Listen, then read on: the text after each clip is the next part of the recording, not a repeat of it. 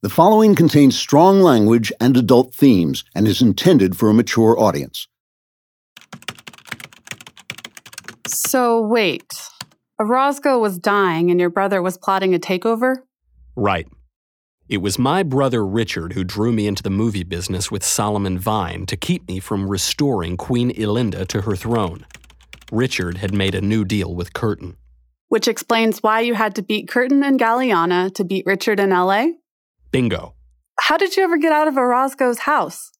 Yeah, that's a story in itself. Death was waiting for me at the front door.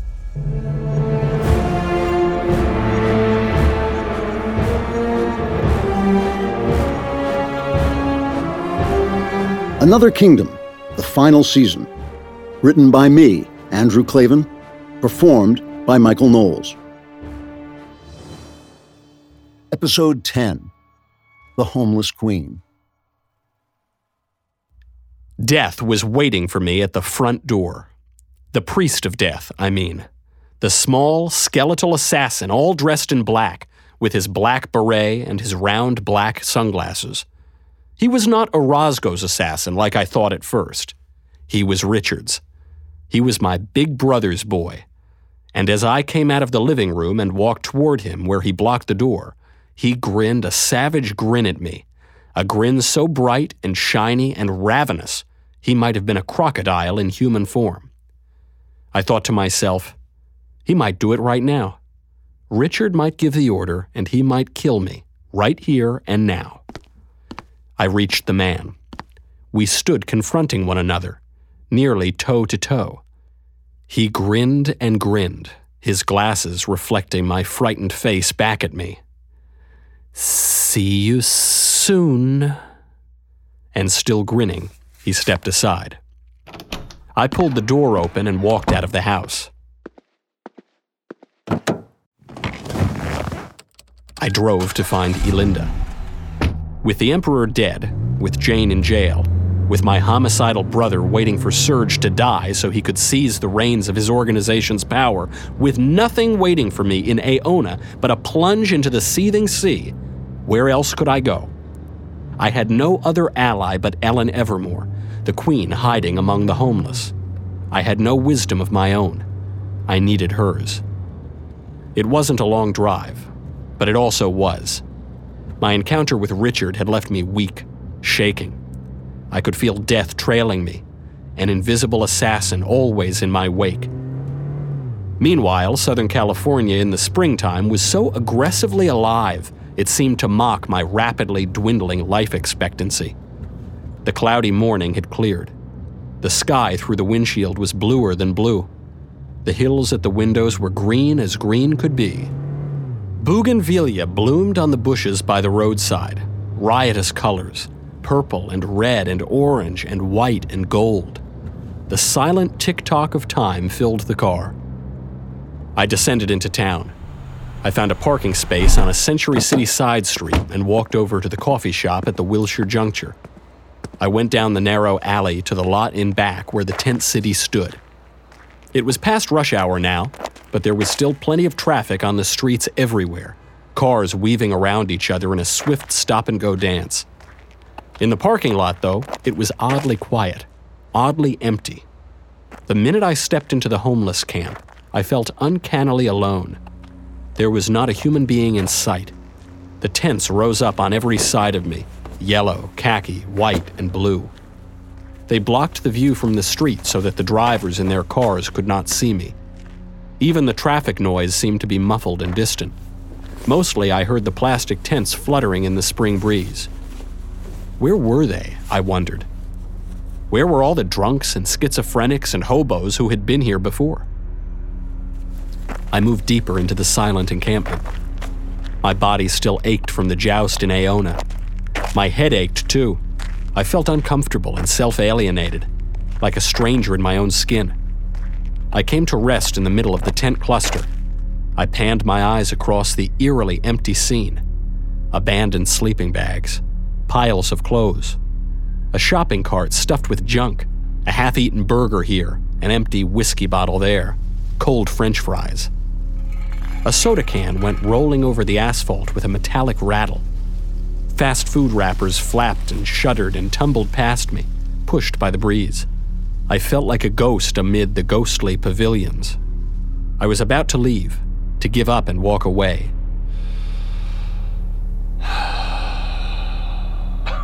There was a cough close behind me.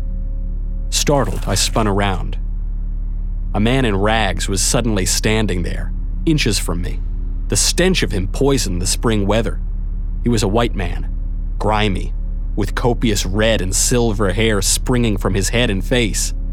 His whacked out eyes seemed to peer at me from the copper depths like a tiger's eyes through the leaves of a red jungle. Where are you from? He barked at me, and before I could answer, he barked, What planet? His breath smelled like a rotting body. I caught a movement at his thigh and glanced down. He was gripping a stake in his right hand, a piece of a chair leg sharpened to a point. His left hand was clenching and unclenching with tension and excitement. Shit. I'm here to see Ellen Evermore. Elinda. Queen Elinda. A great animal snort came from behind me. I spun, and there was another man, a black man this one, draped in the remnants of an old dark trench coat. He was big, tall, and thick, unshaven, with exhausted yellow eyes. No one would see it if you died in here, little man. As he spoke, more men emerged from behind him, from his left and right, fanning out like a deck of cards. They encircled me, their stench closed over me. Their animal eyes stared at me hungrily. Where had they all been hiding? Lots of people die in here, the red hair stake guy said. No one ever sees. No one, said a woman, a five foot monster girl, crew cut, tattooed, shaped like a wrecking ball, enormous breasts under her stained black t shirt, wobbling with every move she took. This is our city! No one comes in here unless we let them. No one leaves here unless we say, said the black giant. I licked my dry lips. I looked at each staring, psychopathic face in turn, and all the while, my glance kept flashing back to the red haired guy and that sharpened stake, his free fist opening and closing. He was all pumped up with energy and suspense, ready to lunge, ready to plunge that shaft into me at any moment. I swallowed hard, afraid. I passed one more circle of glances over the mob surrounding me. My eyes came to rest on the eyes of the stake guy. His wild, white stare met mine from the depths of his hairy tangle. He seemed to be the leader. I had an idea. Let wisdom reign. The words had no effect. Or wait, maybe they did. Maybe a small measure of uncertainty entered that lunatic gaze. I glanced around at the rest of them. They all seemed uncertain now. I raised my voice. Let wisdom reign. Finally, the big black guy nodded. I looked from him to the redhead. The redhead nodded too. And each man go his way. There was a movement. I turned toward it. It was the black guy. He'd stepped aside. They all stepped aside, the circle parting to my left and right. And there, suddenly, she stood. The woman I had seen through my car window. The woman Riley had told me was hiding here. The author of Another Kingdom. The Queen of Galiana. My queen. The woman who had made a knight of me. Right there in front of me. Right here in LA. Ellen Evermore. Elinda. I'd found her. She was standing just at the entrance of a large yellow tent. Her back was straight. Her hands were folded in front of her. She was dressed in a long tan skirt ending just above her ankles, and a crisp white blouse that gave an aura of purity to her full figure. Her golden hair was in a tight bun. Her eyes were majestically gentle and feminine. She looked regal, beautiful, serene. And I, I with my motherless heart, I smiled at the sight of her. She was the one who had started all this. She had called me to another kingdom. She had written the book that gave me the power to pass between her world and mine. She was the reason I was hunted and haunted, the reason I had turned away from the life of my dreams. She was, she had always been, the source and purpose of my quest.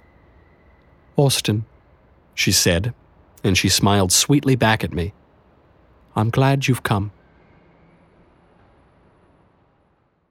Hey everyone, this is Andrew Klavan, writer and creator of Another Kingdom. If you could walk through a magic door and get right to the post office, you wouldn't need stamps.com, but you can't, and you do. Stamps.com brings all the amazing services of the U.S. Post Office right to your computer. Whether you're a small office sending invoices, an online seller shipping out products, or even a warehouse sending thousands of packages a day, Stamps.com can handle it all with ease. Simply use your computer to print official U.S. postage 24 7 for any letter, any package, any class of mail, anywhere you want to send. Once your mail is ready, just hand it to your mail carrier or drop it in a mailbox. It's that simple. With Stamps.com, you get 5 cents off every first class stamp and up to 40% off priority mail. Right now, our listeners get a special offer that includes a four week trial plus free postage and a digital scale without any long term commitment. Just go to stamps.com, click on the microphone at the top of the homepage, and type in Kingdom. That's stamps.com, enter Kingdom. And now, back to another kingdom.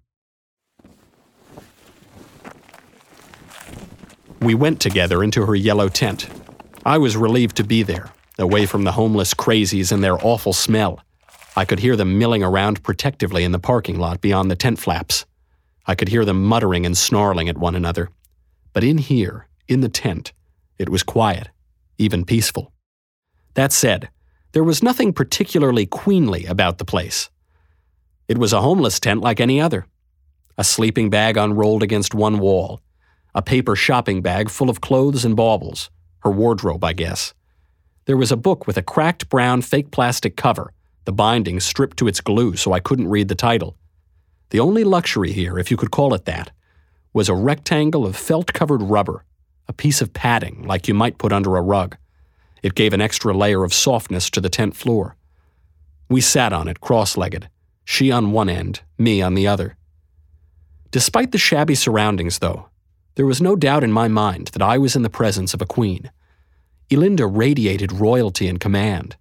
I felt at once that I was there to serve her, that I should serve her, that it was only right.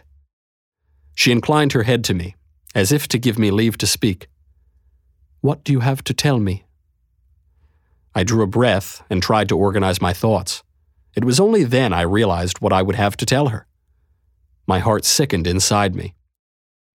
I have bad news, Your Highness. The worst news. Your fiance, the Emperor Anastasius. He's dead. Her reaction surprised me. A quiet nod, a straightening of her spine, deep sorrow in her eyes, infinite sorrow. But when she spoke, she spoke very calmly, and what she said was, It's all right. Death is not always death in the Eleven Lands. I thought she was trying to comfort me. It's my fault. No, Austin, I didn't protect the book. It's true. You didn't. I got lost. You did. I was told. Now Curtin has an army. Yes. And Anastasius. I don't know what happened. They say someone poisoned him, murdered him. His three knights. They tried to blame his brother Fabian. Oh, she shook her head. Littleman Goodchild, and Hammer.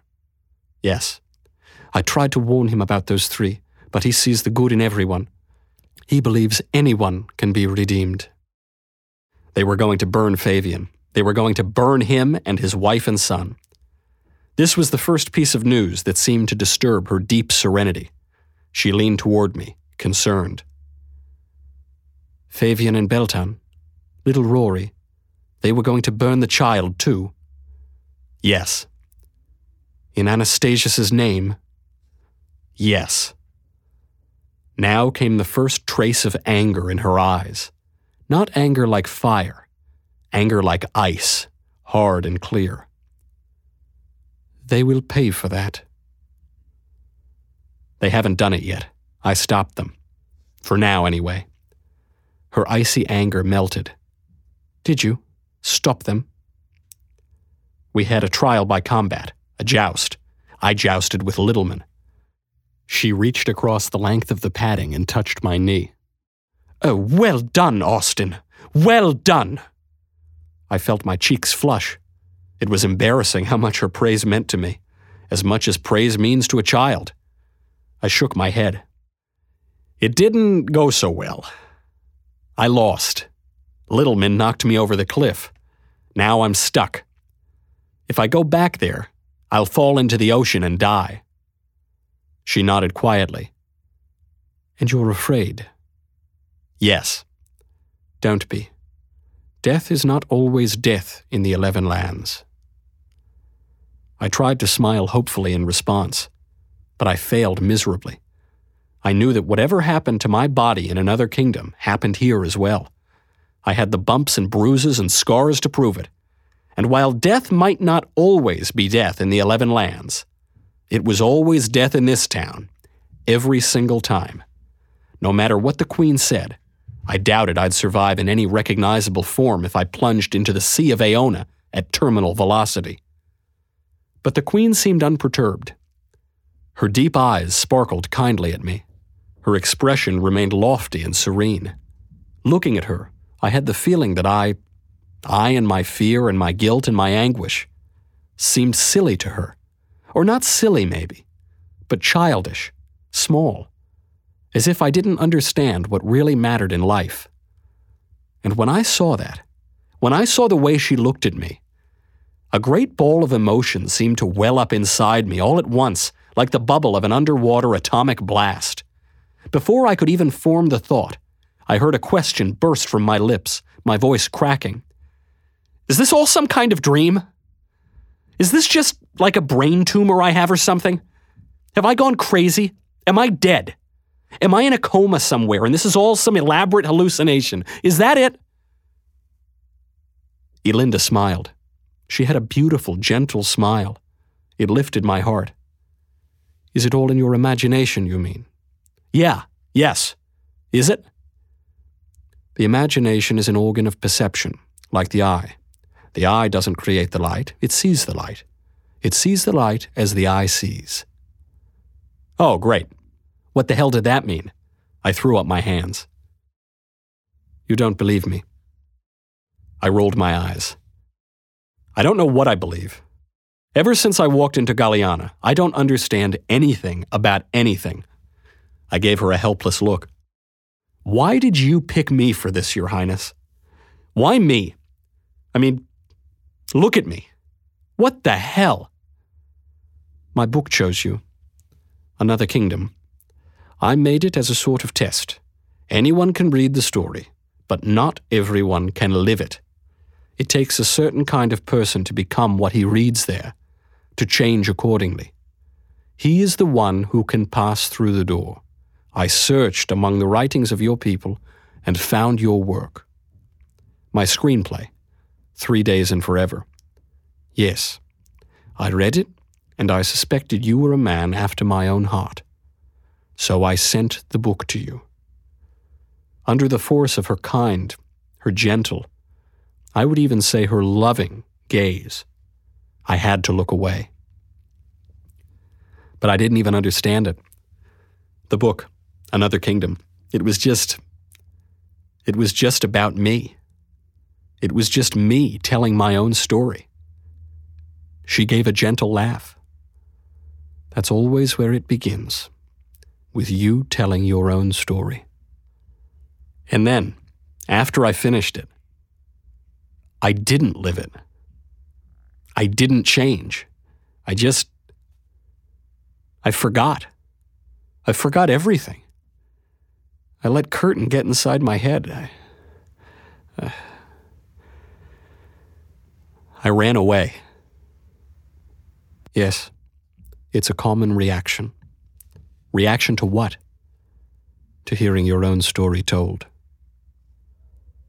When I tried to speak again, my voice was little more than a whisper.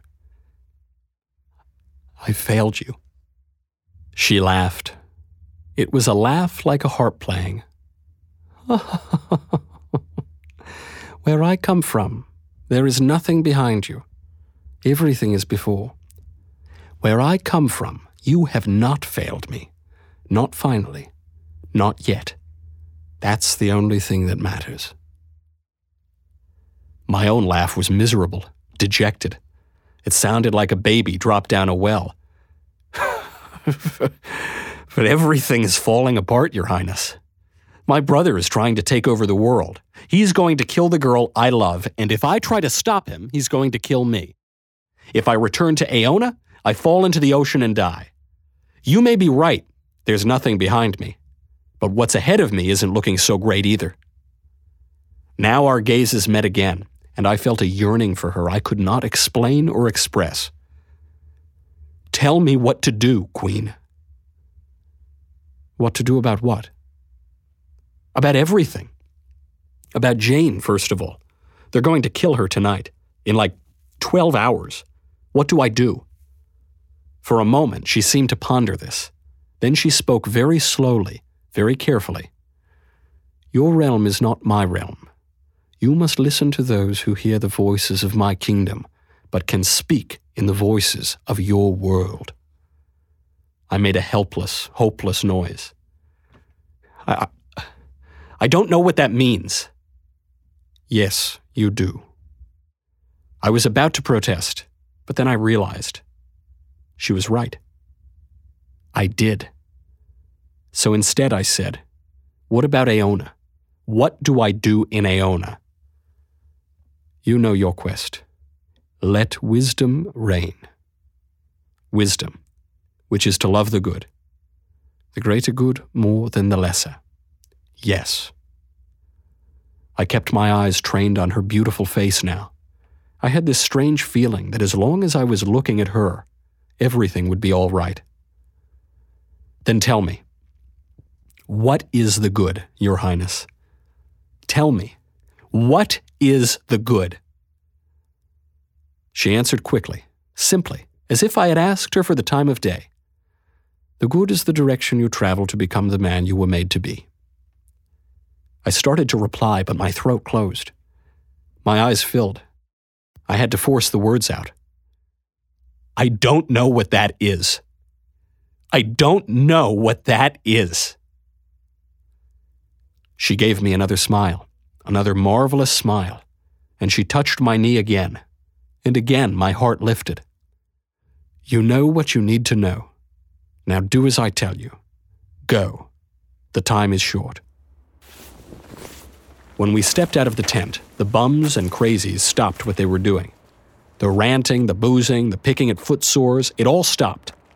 They drifted toward us, closed around us slowly like a gathering mist.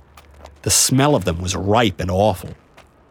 The sight of her, the sight of the queen, and such a queen, surrounded by them, surrounded by their poverty and madness and misery and addiction, caused me pain. I stood among them and faced Elinda. I'm sorry you're homeless here. She inclined her head, a royal gesture. It's the way of your world. She held her hand out to me. I clasped it in both of mine. In another sudden overflow of feeling, I raised it to my lips and kissed it. I started to sink to my knees in front of her. No, no. If someone sees you, they might guess who I am. Then they would come for me and all would be lost. I straightened, but I went on clasping her hand. I'm kneeling to you on the inside. You are my queen. She smiled. That's all that's needed. Now go your way. I forced myself to release her. I turned. The homeless men and women drifted apart to make a path for me. I walked among them. The black giant lifted his fist as I went by. I touched his knuckles with mine. The red haired nutjob raised an open hand. I high fived him. I went on to the edge of the tent city, where the alley opened to the street. I wanted to stop there, to look back, to set eyes on her one more time, but I was afraid she might have vanished. I was afraid if I saw she was gone, I would lose my courage. So I kept walking. I headed for the madhouse. That's when death came for me. I drove toward the ocean. My conversation with the Queen had strengthened me. I felt strangely hot and light, full of energy and purpose. You must listen to those who hear the voices of my kingdom, but can speak in the voices of your world. That's why I was heading back toward Riley's asylum. Some of the mad girls hear voices, my sister had told me. Voices from another kingdom. I had to go back there and hear what the mad girls had to say. I traveled quickly.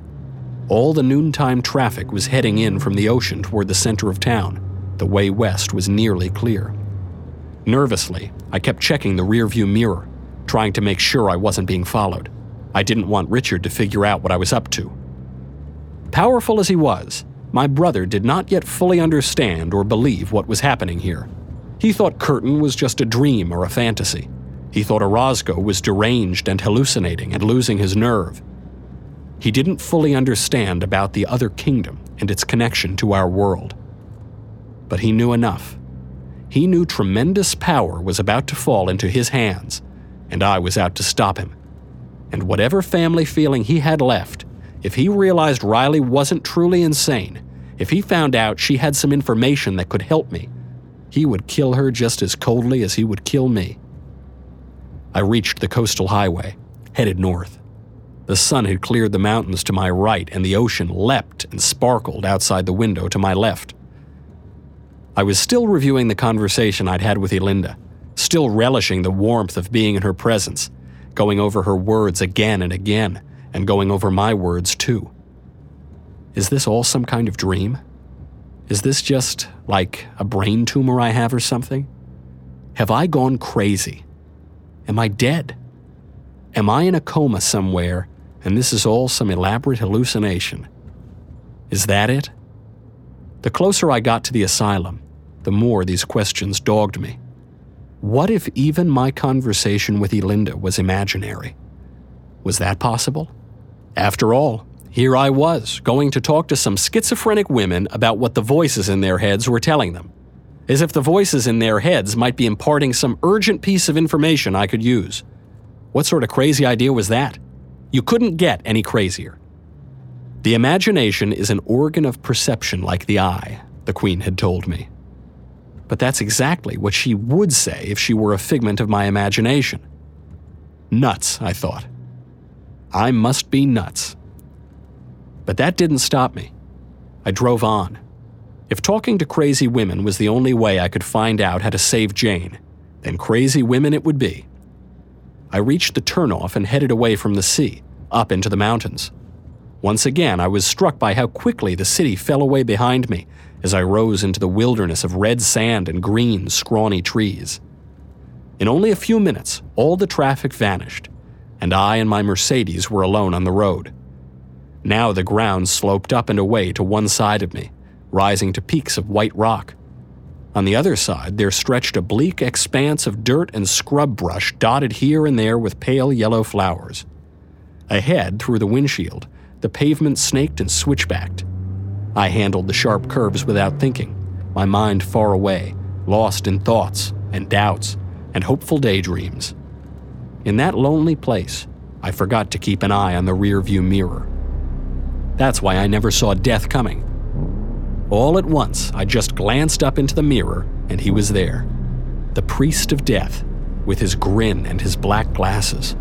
Following close behind me in a black Ford pickup, a formidable monster of a vehicle quick as a rocket, blunt as a battering ram. My heart began to hammer in my chest at the sight of him. A thousand fearful thoughts ran through my head like a crowd in a panicked stampede. How long had he been following me? Had he seen me with Elinda?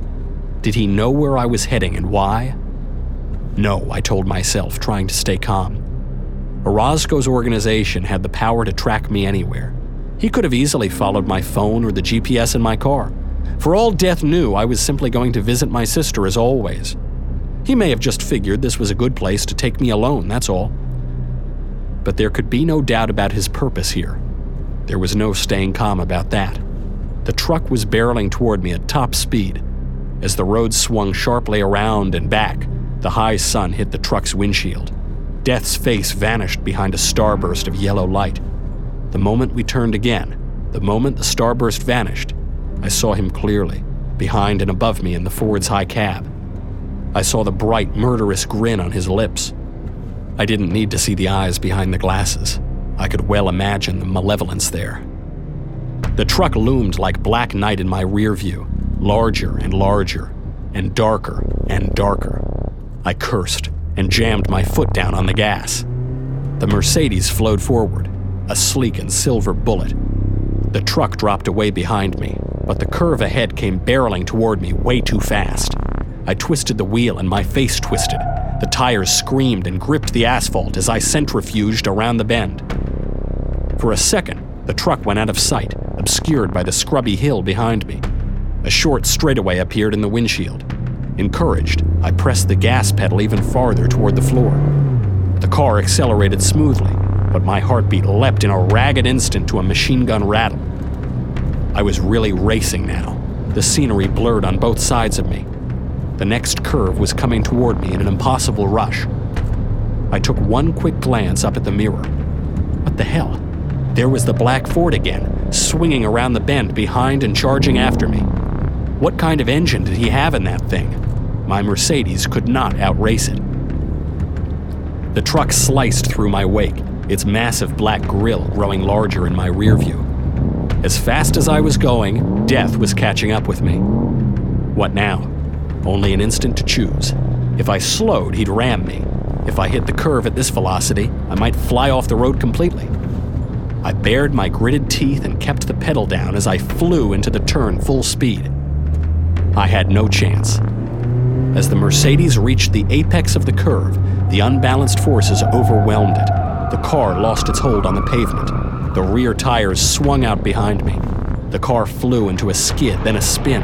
The world went into slow motion as the Mercedes rotated around the axis of the center line. I fought for control, took my foot off the gas, wrenched the steering wheel hard in the direction of the skid. The car kept turning, sliding, spinning. A wall of rock went by the windshield. I came around the full 180 and saw the Ford screaming around the bend like a predator rushing to pounce. The Mercedes kept turning. My car was lengthwise on the road when Death's Ford struck it broadside in the tail.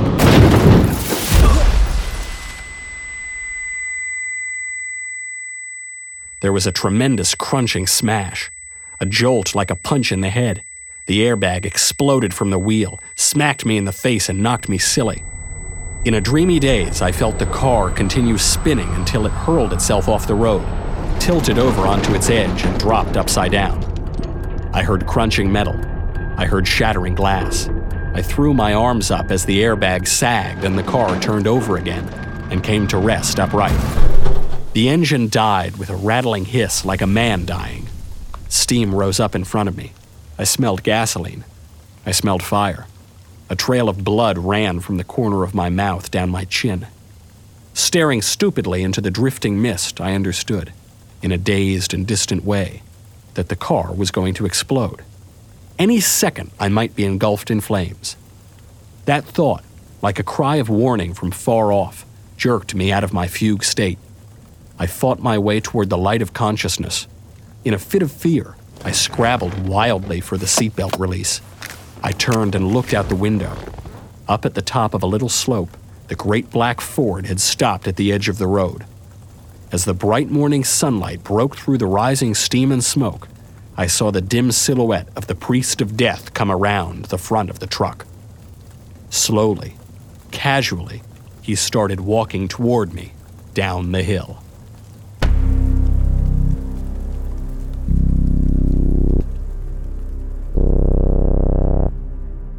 Another Kingdom, the final season. Written by me, Andrew Klavan. Performed by Michael Knowles. Voice work for the Secretary, Caitlin Maynard. Episode 10, The Homeless Queen, was directed by Jonathan Hay. Produced by Austin Stevens. Executive producer, Jeremy Boring. Supervising producer, Mathis Glover. Visuals by Anthony Gonzalez Clark and PK Olson. Audio, music, and sound design by Kyle Perrin. Associate producer, Katie Swinnerton. and the main theme is composed by Adrian Seeley. Another Kingdom, copyright Amalgamated Metaphor. Daily Wire production, copyright Daily Wire 2019.